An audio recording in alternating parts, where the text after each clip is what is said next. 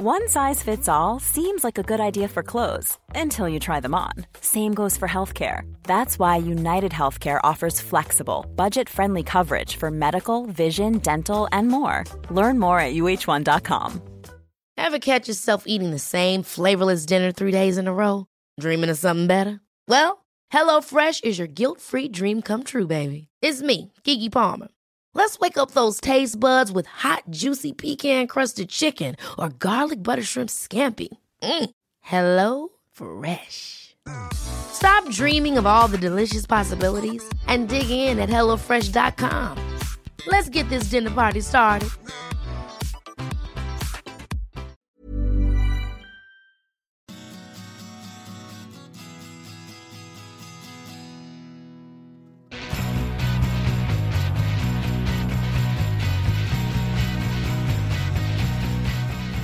Welcome to Nature Biotechnology's First Rounders podcast. I am your host, Brady Huggett, and the guest for today's show is Stanley Crooke. Stan is the founder and longtime CEO of ISIS Pharmaceuticals, the, um, the flagship antisense company in biotechnology. So uh, I was in the West Coast, in, I was on the West Coast um, in San Francisco for work, and I convinced Stan to, um, to meet me in San Francisco, and we did the interview in a hotel room. So you can hear kind of this creaky Hilton chair that he's sitting in. Um, anyone's life is of interest. If you if you peel back the layers, you're going to find, you know, successes and failures and ups and downs uh, because that's what it is to to be alive. But it is rare that you will find a background as unique as Stan's. I mean, his, his early years were so outside the realm of biotechnology. It was so far away from a life, an educated life. As he says, he did everything that he could to mess up, and uh, yet he did not. So yeah, let's pick the conversation up here where, where Stan and I are talking about San Diego, um, his decade spent there, or how the biotech industry has evolved while he's been there. I'll have more to say later, but for now, listen up. Here's your First Rounders podcast with Stan Crooke.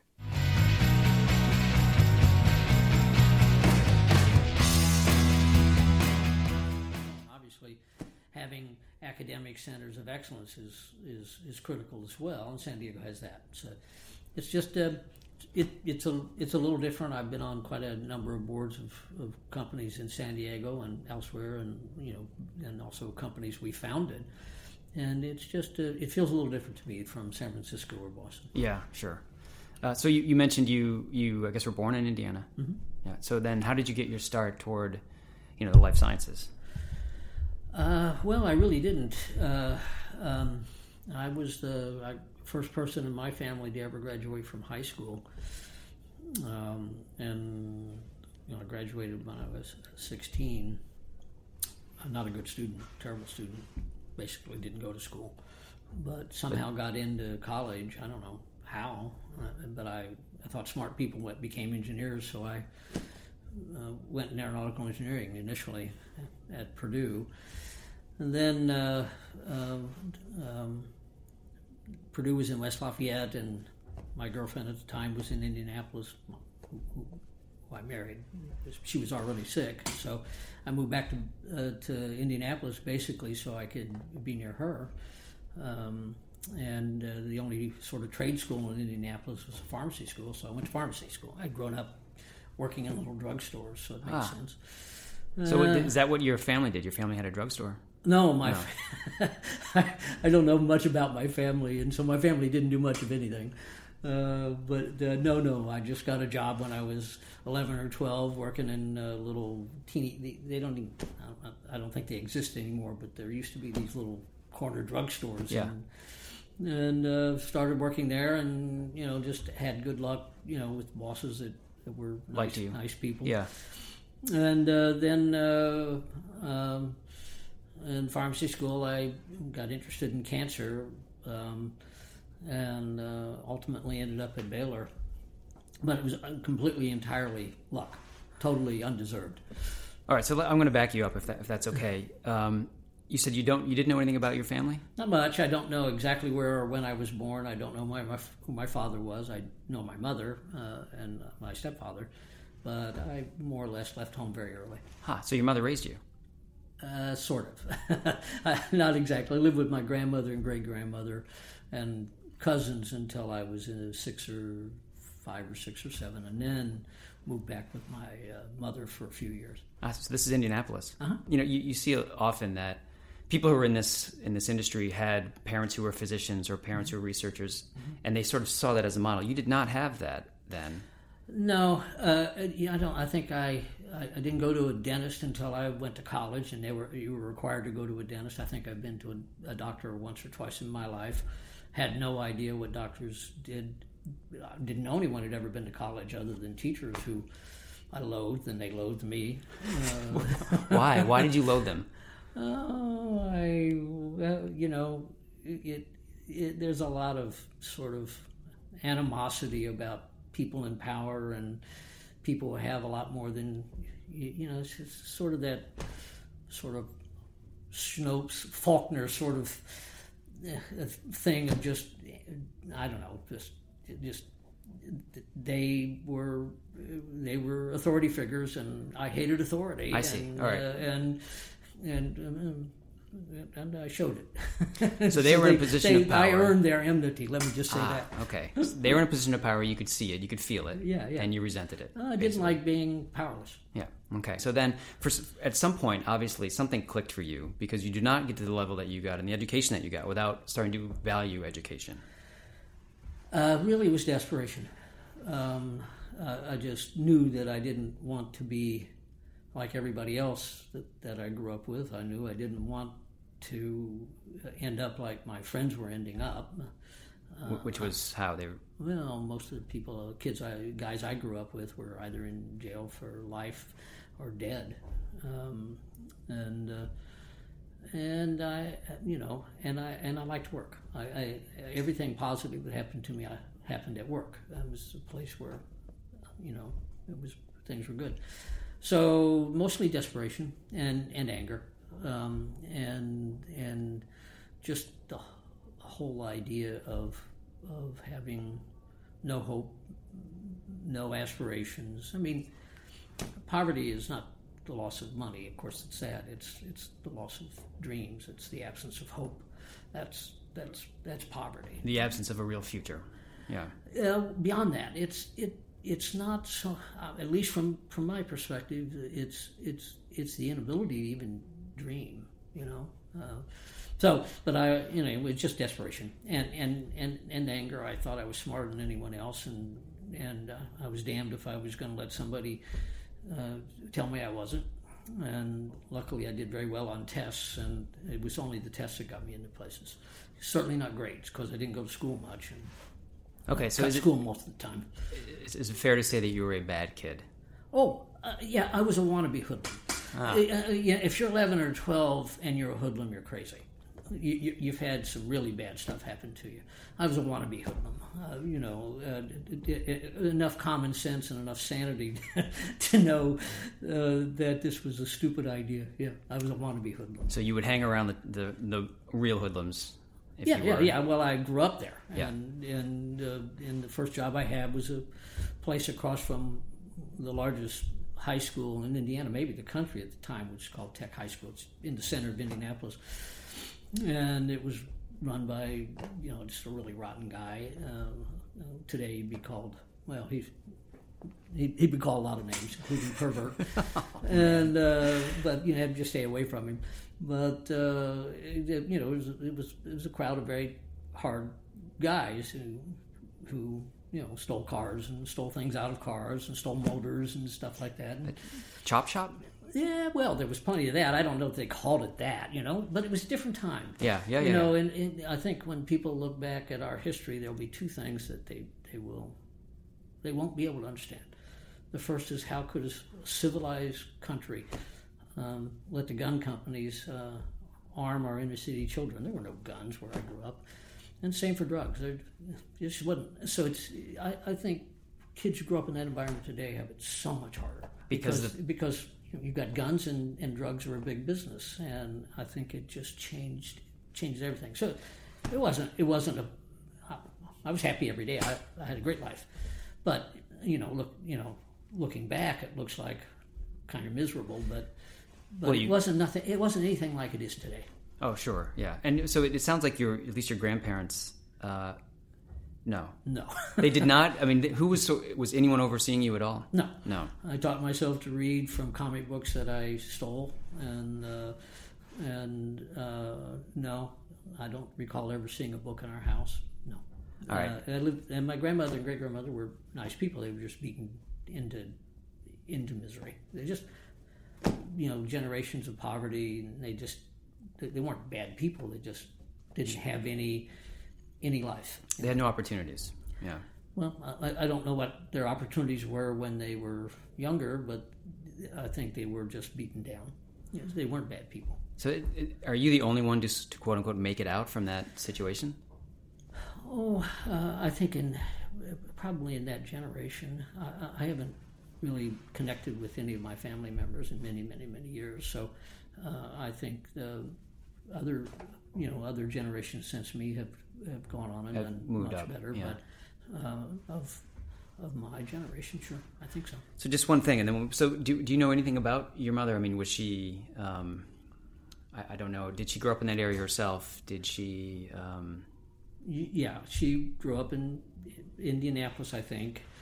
Um, they, my family moved to Kansas just in time for the Dust Bowl. That was the sort of thing that happened to people like Yep. them. Uh, came back to Indianapolis. Um, I, th- um, I really don't know the history. I think my mother had me when she was 15 or so, and then left, and and so I was taking, you know, sort of standard, sort of next sort of line. history, Yeah. taken care of my by my grandmother and great grandmother, and then uh, a little later in my life, I moved back with her. your your mother? Mm-hmm. Uh, are, are you? You're not in touch? No, No. Do you know when she passed? uh, no. No. Okay. I left home a long time ago, and there were never lots of back. good reasons, and I've never gone back. Okay. Um, so at some point, something clicks for you. Like now, you begin to value education, right? You go to Purdue. You sort of engineering, which was fun, um, and then uh, and then I went to pharmacy school and at uh, Butler, right? at Butler, uh, and um, um, but w- w- was a lousy student. Uh, most because I, I you know I wasn't a very good student. I didn't take school very seriously, and I worked fifty hours a week or so. So uh, you you know, I was fairly busy. Sure. And then, and then I had to party and goof around. Uh, so so I was busy. Um, And your your girlfriend is a Butler as well. no, no, she, uh, she she was two years younger than I, but I was I I started college I think when I was sixteen, so I was you know a little farther along than Sure. she was in yeah. school. Oh, I see. Okay. Right. And uh, but anyway, so then we uh, what happened? I went through pharmacy school and Right. So you, you get a, a master's in pharmacy. No, you get a. It's it, in those days it was a five-year degree. Today it's a six-year or seven-year degree, and uh, that that you know you can be a pharmacist. And uh, so I w- was now working in drugstores and became a tiny owner of a couple of three drugstores by the time I was twenty or so. Ah, you actually were a pharmacist then. Oh yeah, Ah, yeah, yeah. okay. I was a pharmacist for two years. I didn't know uh, that. Actually, longer than that, two years. And while I did my, I, I, I managed a drugstore that I was a part owner in, and then did a master's. Uh, and again, it just I got asked to go to graduate school um, in a total fluke. Uh, By by whom? the dean. It's, it's not, I know it's an unbelievable story. I always missed the first week of each semester. Uh, it became a tradition. Why? Why did you just? Because I never had the money. I Oh, was working to get the damned uh, tuition money, Right. and uh, so then it became a tradition because then I got started making more money, and I had the money to pay tuition, but I didn't go. And as and there was just a lot of animosity to the to the administration of the school, and so the I got elected as senior class officer over the objections of the professors, and that for that reason and that reason only, I happened to be in the dean's office. And uh, the dean asked me what I was going to do, and I'd gotten into law school somehow. I really don't know how. I mean, but you, you must have been doing well on the tests. I did. I, I blew the test away. All right. So then this speaks to a, a core intelligence of yours that must be present. Yeah. You, you just don't get into college with if you're, you have terrible high school grades. You don't get into grad school if you have terrible college grades, unless you're blowing the tests out of the water. I think so. Yeah, yeah. I, I, I reckon. Um, I mean, they didn't give you the scores back then, but but um, uh, you know, the dean said, "Well, you know, we, we, I know you're not a good student, but everyone knows you're the smartest person here. Why don't you go to graduate school?" I said, well, "Okay, I'll go." And But were you at, at that point? You sort of decided you were a pharmacist, and that seems like success, given yeah, the way that a you big were brought success up. for me. Yeah. and I, but and you know, I was I was already beginning, you know, to, my, to own a little bit. That's astonishing. Right. I mean, I, yeah, a big success. But uh, uh, I was interested, you know, I don't know. I just kept going. So I was at one time in law school. At the same time, I was in doing my master's while I was managing a drugstore. So But, you, were, uh, you were accepted to law school. Start, started law started school. law school for a week and then dropped out. Ah, and the the dean asked you to go. This is to Uh, no, he asked me. To, he asked me before law school started. Would you go to? And then grad I went to. So I was uh, trying to figure out, uh, and for no particular reason, I decided I didn't want to go to law. And then um, um, applied to a bunch of medical schools and graduate schools. Uh, actually, my wife filled the applications out. So you're married at this point. Oh, well, we got married when I was 19 and she was 17. We had to wait until she was old enough to get married. But To be legal, right? I didn't know that. Okay, so then all the way through the rest of your college, she's with you. oh yeah, sure, Huh, sure. okay. Oh yeah. And did she work? Oh yeah, she was a technician in a lab. Ah. Uh, and uh, uh, I I applied to some schools, got rejected by almost all of them. Got ex- got accepted to Baylor, which I never dreamt I'd get into. And, and the, um, the the fellow who who was chairman of pharmacology, a guy named Harris Busch, a, a, a great scientist. Um, you know, said, well, you know, come down. And I went down mostly just to see the Astrodome. I didn't know there were, I didn't know, I didn't know there were fellowships. I didn't know anything about grad school. Knew nothing. And he and and he and you know he was interested in cancer, and that was interesting to me. And Do, do you know why that was interesting to you? um, I remember precisely. Uh, there was a lecture in biochemistry by one of the five worst teachers in the history of the world, and and uh, he was talking about DNA, which was a new topic to me, and and I and I, I had this thought that that when cells you know lyse and degrade, DNA would break up, and that it might be taken up by cells and lead to cancer. Pretty smart for those days. right? Yeah. and um, got interested in that. I mean, you had that thought uh, just initially in your brain. You thought, I wonder if maybe that's the cause of cancer. I was absolutely sure it had to be part of it. Uh, anyway, um, Harris, uh, you know, said, "Well, look, you'll get a fellowship." Thought, Holy cow! I get money to go to school. Now school made sense. Right. I was being paid to go to school, and graduate school, medical school is work. You know, you're you're really doing things. Right? Yeah. And then I became a very good student, and. Uh, uh, So that's the. I mean, at, when you reached grad school, you thought, well, okay, you know, this is now. I'm really going to put. You're going to put your teeth into it. I didn't think. I just sort of did. I just it it it, it was not like school. It was it, was, like, work. Like work, which you already enjoyed. And I'm good at work. I like to work. Yeah. And and and I'm you know I've been taking care of myself since I was old enough. Uh, ever since I can remember. Yeah. So taking care of other people is fairly straightforward. So, uh, and then Harris uh, introduced me to science and medicine and gave me lots of chances I didn't deserve. And, you know, I was on the faculty while I was actually in medical school, again, thanks to Harris. And Harris became the closest thing to a, a father I've had, and, and his wife Rose were, I mean, they made a giant difference in my life. They did. Huh? Oh, yeah. They took And- right under their wing. They took you in.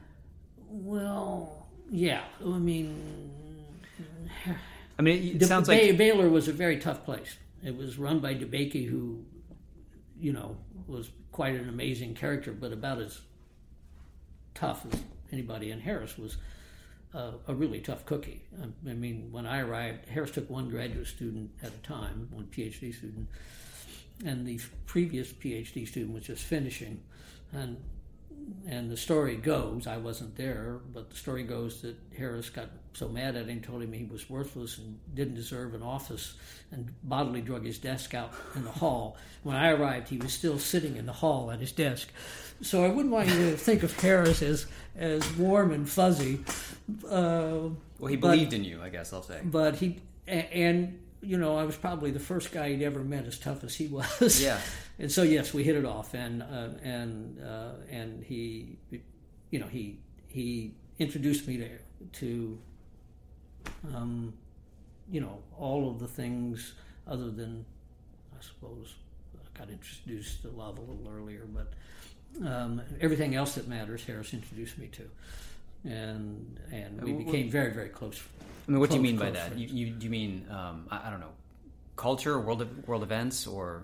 Well, you know, I always read a lot, so uh-huh. I knew a lot. Um, uh, somehow, I always knew history and uh, knew knew things, and was you know just I knew.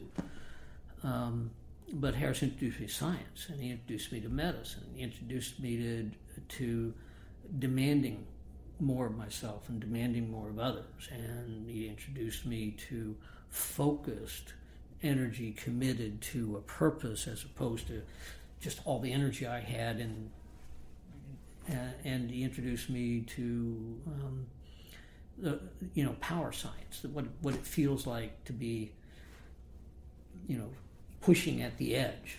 Um, uh, and uh, he introduced me to RNA which is a big deal for me yep. RNA is a big deal for me um, and um, introduced me to intellectual life. That that really was the first moment that I understood what it meant to be an intellectual.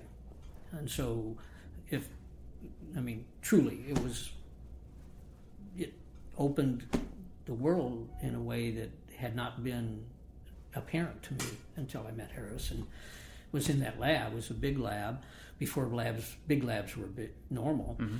I think there were 35 postdocs and then me as a graduate student. It was incredibly hardworking, night and day, and which I loved, uh, and and had a lot of neat, a lot of nifty people from all over the world. And Baylor was kind of a really pretty cool medical school, and and and, and you got a lot of patient experience very early, and that was cool.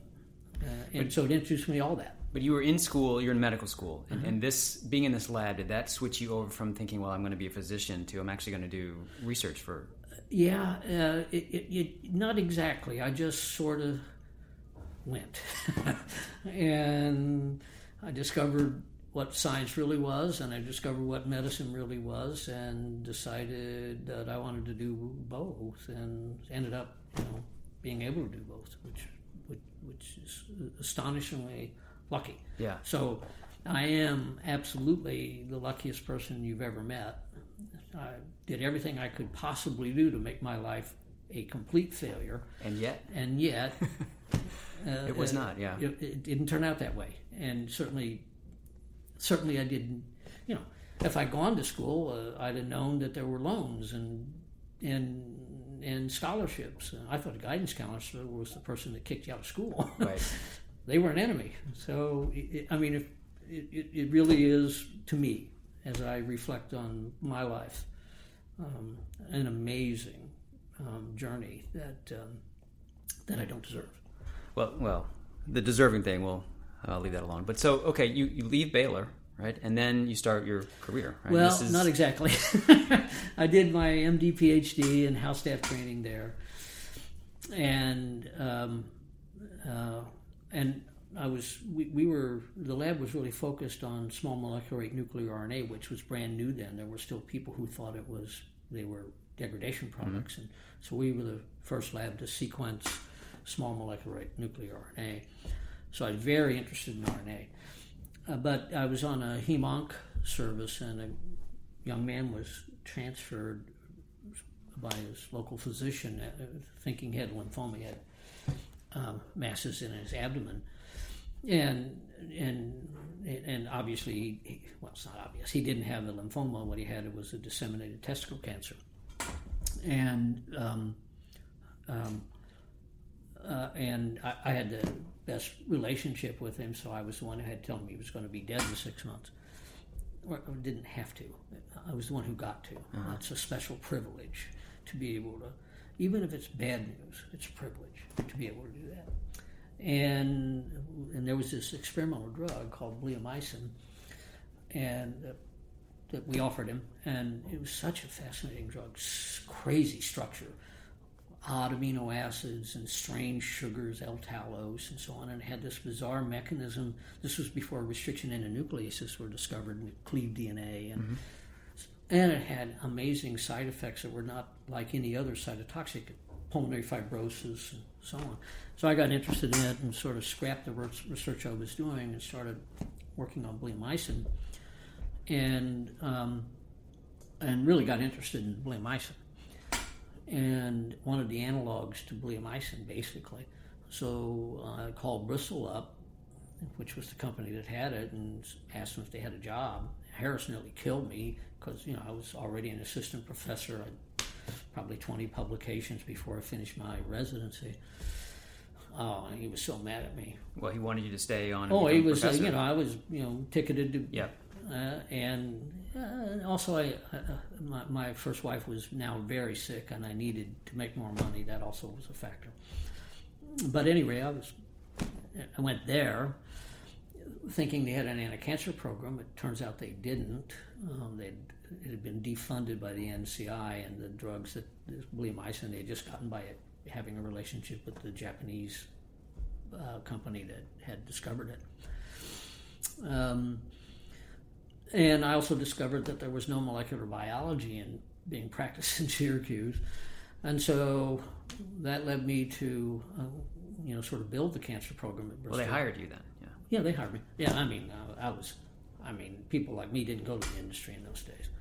Uh, everybody wanted me. Oh, interesting. Uh, but uh, and then so uh, and so I started a, lab called Bristol Baylor, which was uh, built a big lab at Baylor, trained a bunch of graduate students. So I was full time faculty at Baylor at the same time I was building the cancer program. Um, I think trained for five or six PhDs. And uh, sorry, so you, they hired you, but you said, "Well, I'm going to stay here around no, Baylor." No, I went to, went to Syracuse, realized that they didn't have any molecular biology. I needed to do molecular biology, ah. so convinced my boss to give me forty thousand dollars total, forty thousand dollars and started a lab at Baylor. And in five years, I think we published 100 papers, and I trained six PhD students, and uh, and I, it was it had tremendous NIH funding. I was the only person in industry who had NIH grants. Uh, so I and uh, I was a full time faculty member there. So I, I, I think I gave the most lectures in pharmacology mm. for 20 years of anyone on the faculty. Uh, and in the meantime, I built the cancer business at Bristol, or led the building of the cancer business, and that sounds straightforward now, but in those days there were no cancer programs. The conventional wisdom was you couldn't make money in cancer. Uh, it sounds unbelievable, it but that's what it was. Yeah. Merck was giving their anti-cancer drugs away, and so we, you know, then we got cisplatinum, and you know, I was still seeing patients too at upstate New York, and you know, I mean, cisplatin, bleomycin, and blastin wasn't my creation; it was Larry Einhorn's. But that combination, you know, cured testicle cancer. Yeah. And so that was kind of neat. And you know, to be seeing young men with testicle cancer and have it go from you're you're, you're, you're dead. To, yeah. No, you will be dead in six months. To we can cure you in, in a few in three years. Really, quite an amazing event. We put uh, nine drugs on the market, uh, nine anti-cancer. It was very different, a lot easier back then. Uh, and you know, filled the pipeline for Bristol. So, and then you know, I was recruited to to be head of R and D at several companies, and and and ultimately decided to go to Smith SmithKline. I wondered. Okay, so that's how you got to Smith SmithKline, and yeah, you were yeah. there for Eight nine, years, nine, nine years. years? Yeah. How, how did that go? So that's that's another move for you to physically to Philadelphia. Right. Yeah. Well, it was fabulous. I mean, I was uh, what 35, 36. No kids yet? Uh, oh, I had a son. Oh, you did. Yeah. Okay. So um, you the family was fine with moving up to Philly? Well, yeah. I mean, my, my, my first wife died uh, two years, three years, uh, five years after we moved to uh, Philadelphia. She'd been declining sick for many years. So then you're you're a single father. Uh-huh. Yeah. Um, uh, uh, Evan was 14 when she died, and um, uh, but anyway, uh, you know, I was hired to to, to bring the R and D organization into the 20th century, and I had to make a lot of changes, and we did make a lot of changes, and I think did a lot of good things, but also, you know, didn't succeed as much as I had hoped, and uh, regret leaving as early as I did. But really? I, yeah, uh, you know, because I didn't finish it. But then George Poste, who who came, I don't know if you know George. I don't. George took over after me. Well, we, there was a merger with Beecham and then another merger with Glaxo. Um, but eventually, George took over my spot. George was the person who I brought in, came with me, worked in research. So it was a great experience. I was, you know, incredibly young to have such responsibility, and uh, and learned a ton. And I think you know did a lot of good things. You're overseeing all of the R and D, Uh-huh. right? I mean, that's so that I, when I, I saw that and I thought, well, that's probably really helped you um, understand how you're going to plot your own company. Absolutely. Yeah, I mean, uh, you know, most there aren't that many people who found biotech companies who have been heads of R and D. They're you know in various places, but so you know, it was incredible experience to be 35 36 37 38 40 running you, you know what was what the maybe third or fourth largest r&d organization in the industry at Yeah. the time and i had gotten recruited to you know run different biotech companies over the years but i'd not been interested because i didn't think they were financeable and um, that's why I, I, I believe the most important innovation in biotech was financing. You know, who would have ever thought that You could build an there, there would be a group of investors who want to manage a portfolio of R and D investments, and the financing. But you know, by the time you know 1989 rolled around, it was pretty clear that biotech was financeable, and and I, then I got interested in antisense, and it became very very clear to me that there was no way I'm, I was going to be able to make the 20 25 year commitment to antisense, even as head of R&D in a big company. So I started ISIS, and I was also convinced at the time that the fully integrated pharmaceutical company model was wrong, and I wanted to run an experiment in that. And I I felt that um, that that the culture that I was trying to create was I was never going to get done uh, in in a large environment.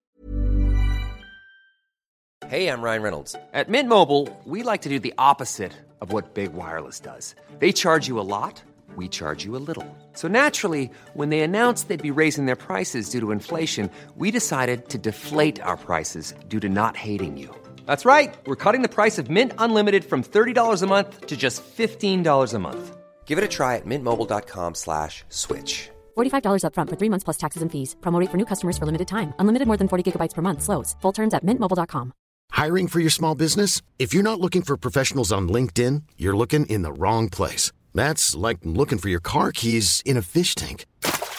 LinkedIn helps you hire professionals you can't find anywhere else, even those who aren't actively searching for a new job but might be open to the perfect role. In a given month, over 70% of LinkedIn users don't even visit other leading job sites. So start looking in the right place. With LinkedIn, you can hire professionals like a professional. Post your free job on linkedin.com slash achieve today. Hold up. What was that? Boring. No flavor. That was as bad as those leftovers you ate all week. Keke Palmer here, and it's time to say hello to something fresh and guilt-free. Hello Fresh. Jazz up dinner with pecan-crusted chicken or garlic butter shrimp scampi. Now that's music to my mouth. Hello Fresh. Let's get this dinner party started. Discover all the delicious possibilities at hellofresh.com. And so, you know, ISIS was an opportunity for me to take what I had learned, focus it to RNA, where I always thought RNA is a much better place to make drugs than proteins. Way better. It's, it's water. It's simpler. It's straightforward. And and you know, run the experiment on the technology and run the experiment simultaneously on the on the business model and, and the culture. And that you know, I, that's way I look at ISIS. It's just three very large scale, very expensive. um, long-term experiments well, let's so how, so let's get some of the details here. How did you? Where, where did the technology come from? Where, where, did you? How did you decide that San Diego was going to be the place? How did you get your first funding? Well, uh, the, in a sense, you know, Paul Zamecnik coined the term in '78, and, and of course, it didn't refer at all to mechanism. All it did was say you use an oligonucleotide to bind to an RNA. So, mm-hmm. antisense is a broad, in my view, is a very broad definition. There are multiple mechanisms under it. And um, uh, we had this uh, seminar series that we had started. It was a very successful seminar series. And one year we had Miller and Cho come and talk. And they were some of the earlier practitioners of antisense. And so I had a my own lab, a big lab um, um, while I was running R and D. And so we started looking at antisense in my lab, mm-hmm. and it was pretty clear, pretty quick, that it didn't work, and that none of the experiments that claimed antisense activity were right, and that all the experiments were terribly flawed. But still, I was very attracted to the idea. So we were working on that, and um, a friend of mine, Mark Skaletsky, who was at the time COO of Biogen, and you know later went on to build Enzytech mm-hmm. and some other companies. But he had been the finance person at Bristol when I went to Bristol as my first job as a kid. Um, he, he, was responsible for trying to corral spending in R and D when I arrived. So we anyway we became friends and he introduced me to a guy named Chris Gabrieli, who was at Bessemer, and Chris became one of my closest long-term friends, and um, Bessemer became the first investor in ISIS, and I think we had the biggest first round in history at the time. It's, it's laughable. Five point two million dollars. you know now uh, no one would even talk yeah. to you for five point two million dollars. Yeah. Uh, and uh, of course, Chris stayed on the board for a very long time until he ran for governor in, in Massachusetts. Um, and, another wonderful, a wonderful man that I've, I really admire. And so uh, Chris sort of led me by, by, the hand, you know, to go out and get the first round. And, you know, we went public in two years. So but, been but public since 1991. How did you decide to set it in San Diego? Was that where I wanted to live? Ah, so you said uh, you, I'm leaving pharma behind, and I'm yeah. going there to start this company. Yeah, yeah, and you brought people with you, and yeah, uh, you know, I had quite a few people who had been my students and and and the like, and so a number of them came. They helped me found it. Uh, you know, Dave Ecker, who who created IBIS and that we sold to Abbott. Um, and uh, Frank Bennett and um, Brett Monia, and of course my second wife Roseanne, who is really the person who built the cardiovascular program at, at ISIS. But, you know, quite a few people came, and um, we got underway, and you know, got a lot of deals done in the first year. You know, you, you know the thing that you have to understand about technology goes in waves, right? Yep. And the neat thing about it that I've discovered is there are early adopters, there are middle adopters, there are late adopters, and they're different and they vary. You, you never know where the early adopters are going to come from. It will, I can tell you the characteristics of companies that are early adopters. But, you know, we got a whole bunch of those early adopter deals done. Ciba was the largest deal of its, in, at, its, at its time. So we got a lot of deals done, and then we went public, and you know we and we per- persevered the technology through all the ups and downs, and you know it looks like it was a good thing to do. Yeah, let's talk about so. I mean, forever, ISIS and antisense have been linked hand in hand, and your name as well. Right, mm-hmm. those three things. And the industry has had its up and downs. The technology has. There's been. I mean, I remember Uh, you had a drug fail for Crohn's in phase three, Alicaforsen, I think. Mm-hmm. Affinitak failed in phase three. Both were surprises and, and, and hurt the hurt the stock for sure. and the technology. And the technology, right? Because I think Affinitak, there was a lot of hope around that one, especially. Um, and, and now you have two drugs approved. But let's talk about how you dealt with those setbacks, both, both for the company, you know, as a manager, and also for the investors. Well, I think we were different from the very beginning from other. There were a lot of other companies that started Gilead, Genta, um, um, uh, Triplex. There were Ribozyme. But uh, first of all, I understood drugs. I'm a pharmacologist, and I understood RNA. And I think to do antisense, especially to be this, the pioneer, you really needed somebody who understood what drug discovery and development was about. Needed pharmacology, but you had to bring RNA. And I was committed to the technology, and, and by that, and, and I want to be real clear about that. Uh, I, I don't think religious fervor has any place in science or, or business. It was data based. Every day we looked at the data and decided whether we had encountered a flaw that we couldn't fix. Mm-hmm. And but but I knew what to do. I, I knew the things that needed to be sorted out. I knew to, I, I had to build a big medicinal chemistry program because there was no medicinal chemistry. I knew that I had to understand their pharmacokinetic characteristics and toxicologic characteristics, molecular mechanisms. And and so we've invested in core antisense research from day one because it's a nascent technology. And you see still, even companies I founded, people who can't get it through their heads that a nascent technology needs an investment in the technology. You can't just take what's there. You have to continue to make mm-hmm. it better. You know, we're we're making incredible improvements today. It's it's it's the most dynamic it's ever been. And so I think that commitment to answer the questions, not hide from them, and the commitment to do basic research, it, it's not right for every company. It, it's not right for every purpose, but it's an essential element of what we had to do, especially because antisense didn't have the benefit of the high-powered labs in academia like siRNA had, because because the biology was boring. Uh, boring is good for pharmacologists, but not so good for cell biologists.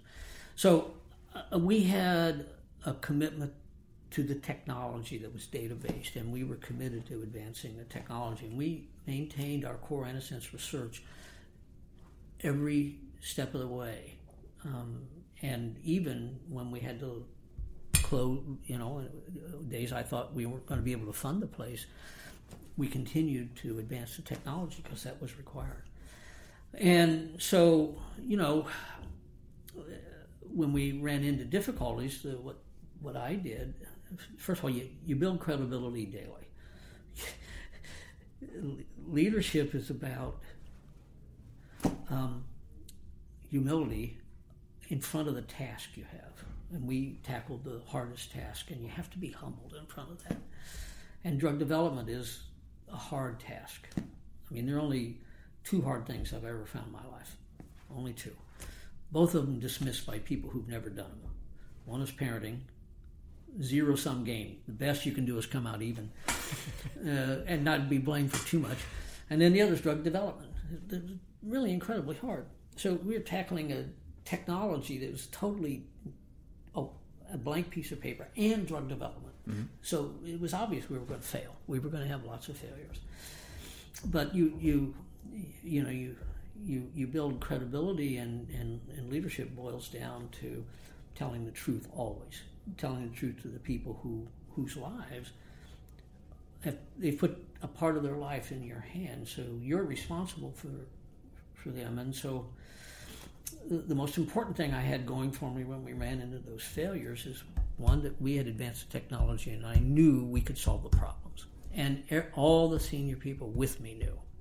And we went through and we carefully looked at all the data and we did and we were ready to stand up and say it isn't going to work or at least it can't work with the technology as it is. But we never encountered that.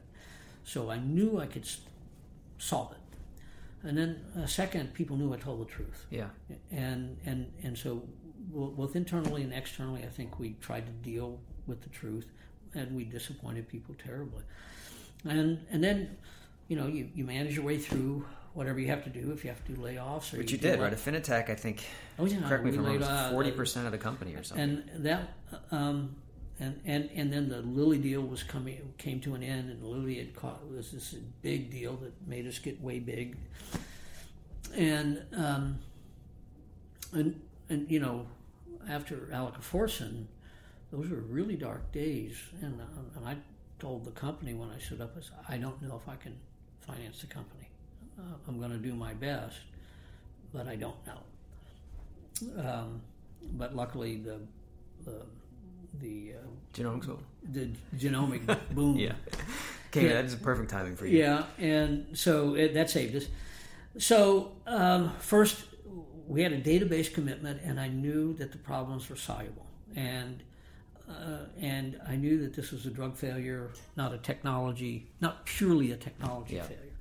And second, I think I had um, you know a, a really strong board that was committed to me and committed to the technology, not for the right reasons, not me as a person, but me for what I was trying to do.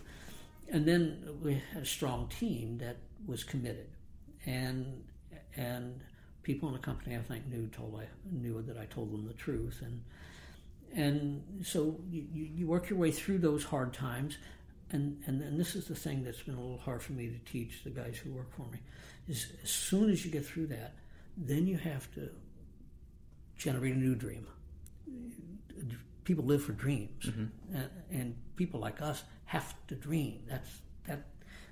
There is nothing else to go to work for when, when you're when you're when you're when you when you do the things we do. It's a dream, right?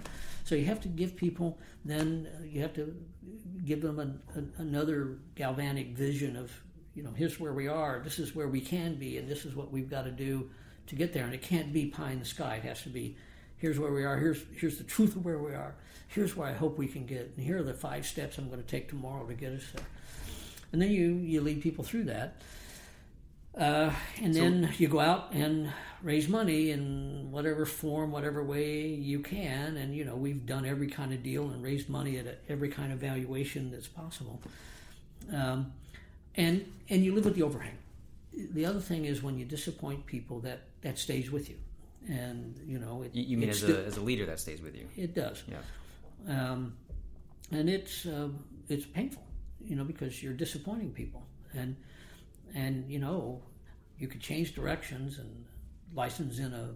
I could, I feel I could do that, you know, in my sleep, Yeah. right? License in a nucleoside analog and make an AIDS drug, but you know, how do you justify that? Well, the only way you can justify it is is that what you're trying to accomplish will make people more money later on. But in truth, the real justification is uh, this is a very special industry, and it has an overriding value that's independent of all that, and that's called patience. And I knew patients would benefit a lot more if I could, I could continue. And it was that that I mean that's the sustaining part. It's that uh, I thought I was doing what was right for patients, but it was really hard. And it, you know, it's still, you know, those disappointments still, you know, still bother me a lot. And and they, they, you know, I think are still a part of overhang in our stock, and still a part of on Wall Street. And you read, you know, hear things people say, and they're terrible things, and so on. And it bothers you. But no way around it. Such it hurts as well, you're crazy to continue antisense. It will never work. Uh, you must be lying about the data. I mean, we, we went many years when, when we'd say we're making this progress, and people just look at me, and you know, I could just tell them that they they thought I'm just making it up. And um, well, so let's for for for listeners, right? The new dream then would have been Vitravene, would have been Kynamro. Uh, uh, well, when by the time Affinitak and uh, and Alicaforsen had, had failed, we had created second generation antisense, and that was you know that was the key step. And so the dream was second generation fixes all those problems. We have a new because it's they're better drugs and they can be administered weekly subcutaneously. We can go into cardiovascular and metabolic, where we can see where, where, where phase two results will be dispositive. We don't have, we're not stuck just in cancer, where you never know, or in inflammatory disease, where again it's very hard to know. And so we've got the technology, we've solved the problems, we have a plan, We just need to go out and raise some money, and and and we'll continue to advance the technology. Um, and and um, and what we're doing is worth the effort. And so, I mean, I mean, what else would you? How else could you possibly convince people to stay and exactly? Yeah. And, and, and I don't mean that everybody stayed. There were people who who um, left, and there were casualties along the way. People get tired, and you know when you go through, you know, ten, we went through ten or twelve years where we were really in a bunker, and that you know taken a while to lead us out of that bunker mentality, and that really wore on people. And so there were good people who just wore out. It's the only industry where failure is is the normal event. Guaranteed, yeah. Yeah, I mean, the surest bet you can make is this drug will fail. Yeah. And the even surer bet is this new technology will fail. That is the smart money. So short those stocks. Yeah. And and they still do. so, but you you the outcome here is that you are responsible. ISIS is responsible for the first antisense drug to be approved, and then followed up with the first systemic antisense drug to be approved. I mean, the, the first one, well, it seemed like there were still delivery issues for antisense. Uh, you tackle the eye, that isn't a problem. Um, now there's a systemic drug approved. Well, that was strategy. We, we, we picked, we were going to do two local first because we didn't know anything. I thought I could predict how they would behave pharmacokinetically and toxico- toxicologically, but we didn't know, and it was too risky. So, uh, you know, we, we, we then we had a herpes labialis drug, and Yeah. we had a, a, a, vitravene. Uh, we had a wart drug too, a genital wart, that, that I was sure would work because I, I assumed just the pro-inflammatory effects of the first generation would fix it. We didn't do anything for warts. Um, and then once we had that experience, we would move to cancer and, and severe inflammation, where where side effect tolerance would be relatively high.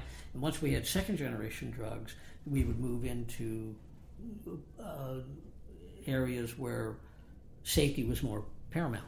And it's been interesting. Many, many companies have followed that sort of logic. I think we were the first to try to do that. And um, um, and and and you know, I think right now, I think our phase three drugs are all looking great. I think they're all going to make it. I think SMN is a tremendously important advance that's going to you know, we have to prove it, but I think it's going to fundamentally alter the course of SMA, which is amazing for me to have had bleomycin and cisplatin in the early part of my career and SMN, you know, toward the end. It's really, really something. And uh, and, and you, even alicaforsen is selling in Europe on a named patient, named doctor basis as an enema.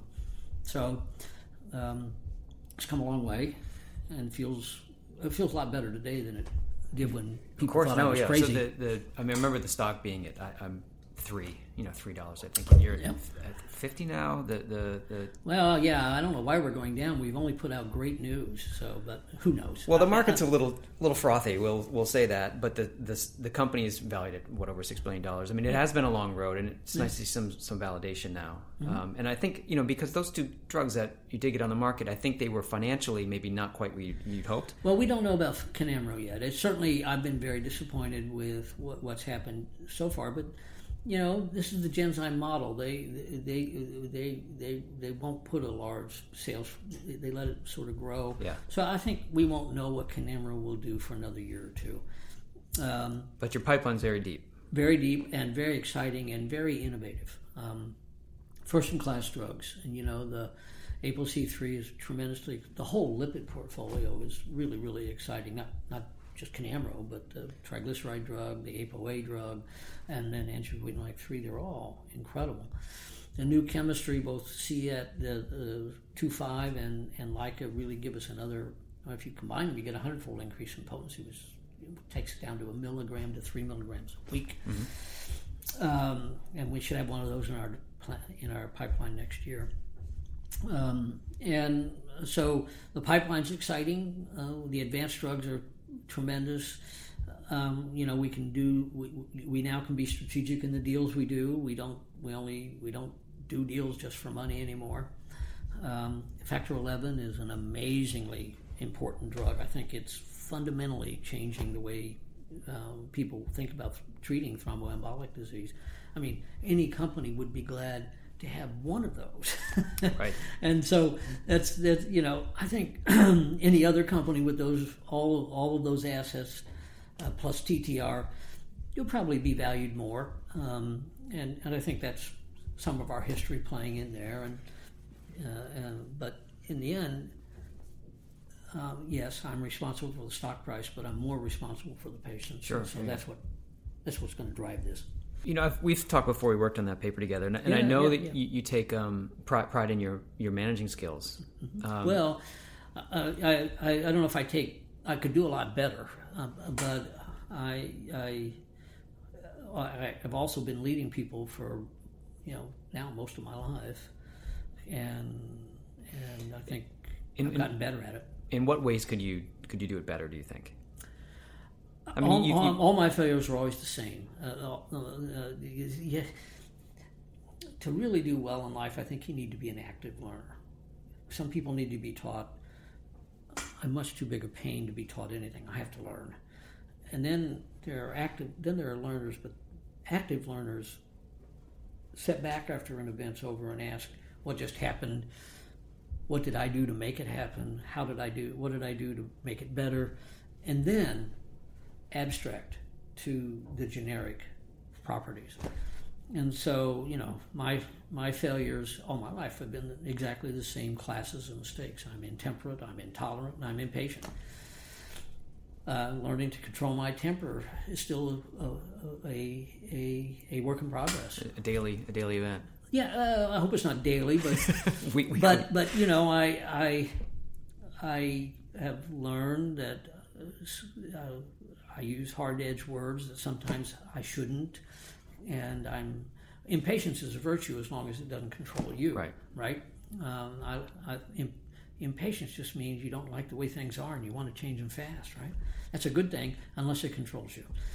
And so, uh, the things I've gotten better at are um, mostly limiting some of the activities that detracted from the positive leadership skills. Uh, uh, I mean, you have to be ready to be critical and demanding and, and tell people when they haven't succeeded. And Yeah.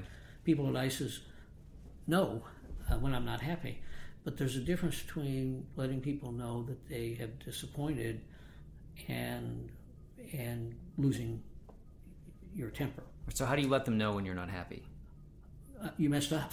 I mean, you pull them aside and say, "Look, that was a mistake. We won't do that again." Well, the core of the company is is Thursday morning data club and program reviews, and and and the core of that is interrogative environment. Science isn't done until it's queried, and so everybody at ISIS is tough enough to live through really intense but positive i- i- i- interrogative interactions. There's a way of asking a question that can be positive, that is, you're wanting to know and have you thought about this? And there's also a way of asking a question which can be hurtful and, and make somebody feel stupid. And when I when I go home at night and want to bang my head against the wall, which I do, um, it's because I've made somebody feel stupid unnecessarily.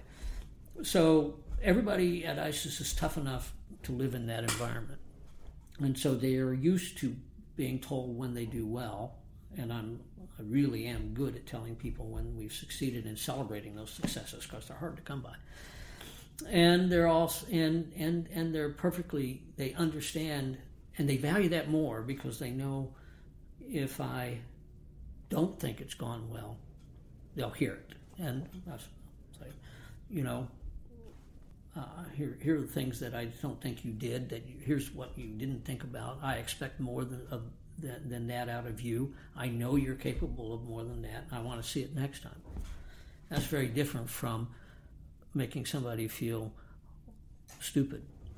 So you, just, I, I just tell people the truth, and and most days I do it in a way that's supportive, and the times when I do it when I am not as supportive as I should be, I regret. You regret it. And then I go in the next day and tell everybody that I abused that I'm really, really sorry. And, and Start and- over. And, thanks for putting up with, with me, and I'll try to do better tomorrow. Yeah.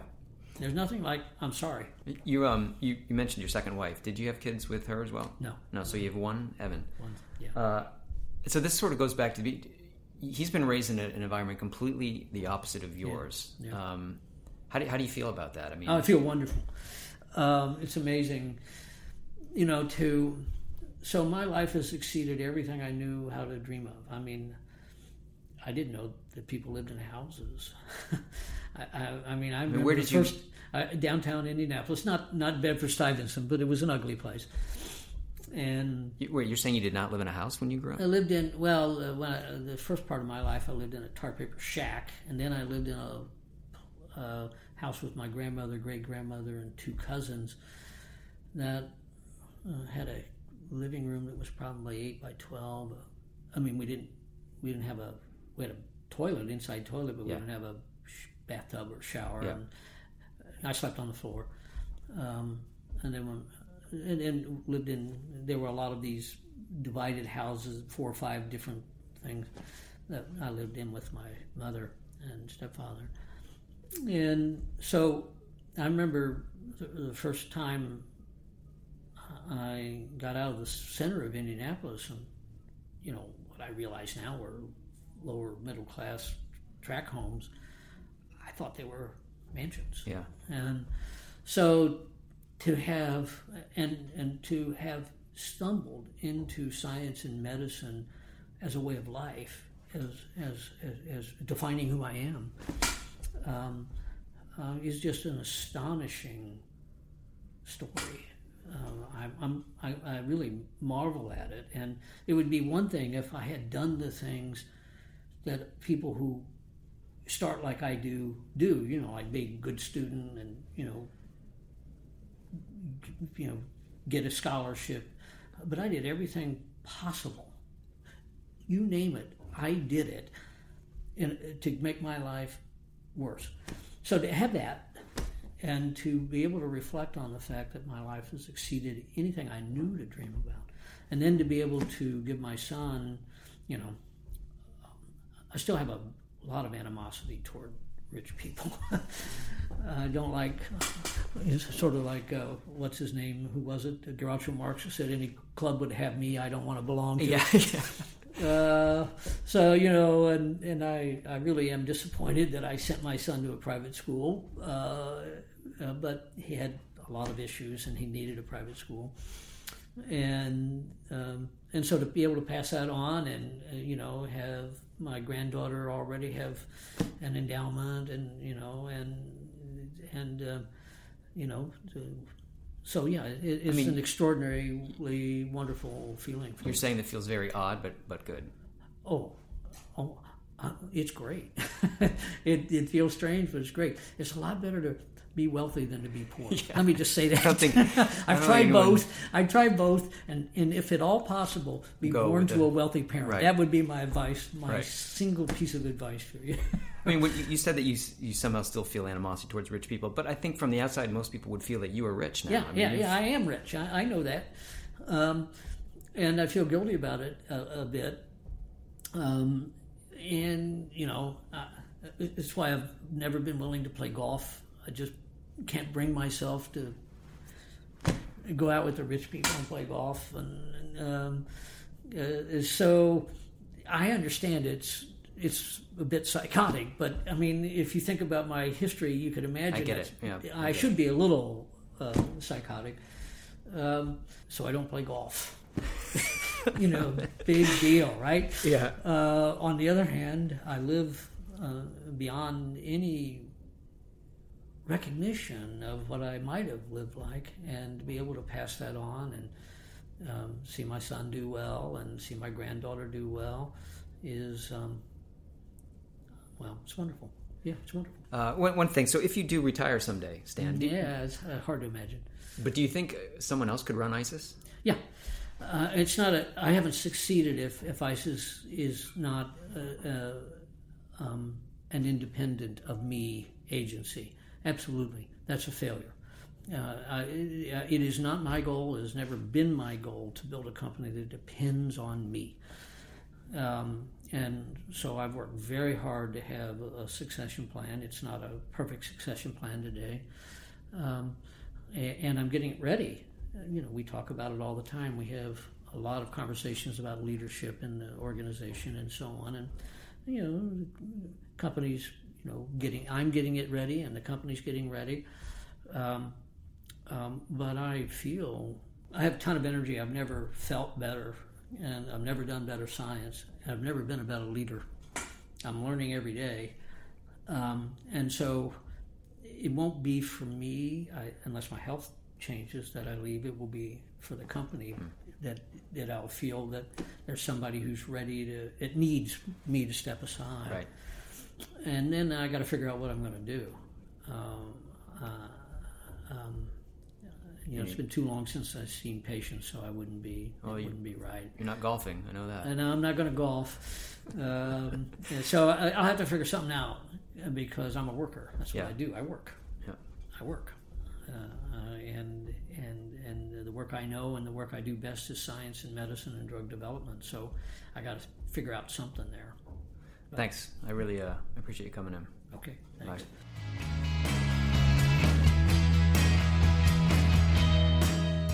So there you go. First Rounders podcast with Stan Crooke. I want to thank Stan for um, putting in the effort to meet me in San Francisco and also so for being so forthright. It made for a really good talk.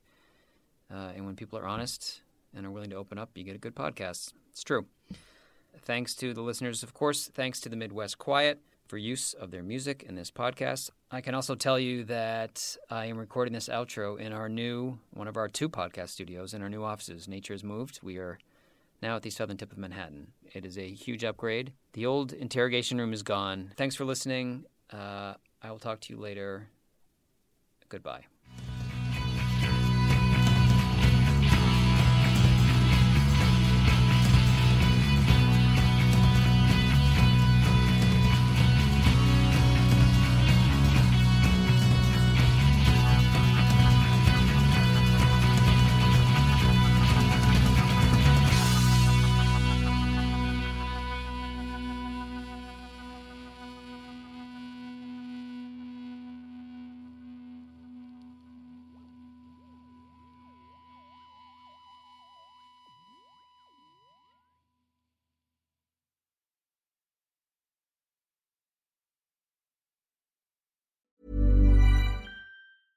Imagine the softest sheets you've ever felt. Now imagine them getting even softer over time. That's what you'll feel with Boll and Branch's organic cotton sheets. In a recent customer survey, 96% replied that Boll and Branch sheets get softer with every wash. Start getting your best night's sleep in these sheets that get softer and softer for years to come. Try their sheets with a 30-night guarantee. Plus, get 15% off your first order at bollandbranch.com. Code BUTTERY. Exclusions apply. See site for details.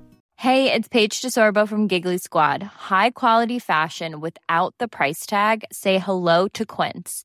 I'm snagging high-end essentials like cozy cashmere sweaters, sleek leather jackets, fine jewelry, and so much more. With Quince being 50 to 80% less than similar brands and they partner with factories that prioritize safe ethical and responsible manufacturing i love that luxury quality within reach. Go to quince.com slash style to get free shipping and 365 day returns on your next order. quince.com slash style. Ever catch yourself eating the same flavorless dinner three days in a row? Dreaming of something better? Well hello fresh is your guilt-free dream come true baby. It's me Keke Palmer. Let's wake up those taste buds with hot, juicy pecan crusted chicken or garlic butter shrimp scampi. Mm. Hello Fresh. Stop dreaming of all the delicious possibilities and dig in at HelloFresh.com. Let's get this dinner party started.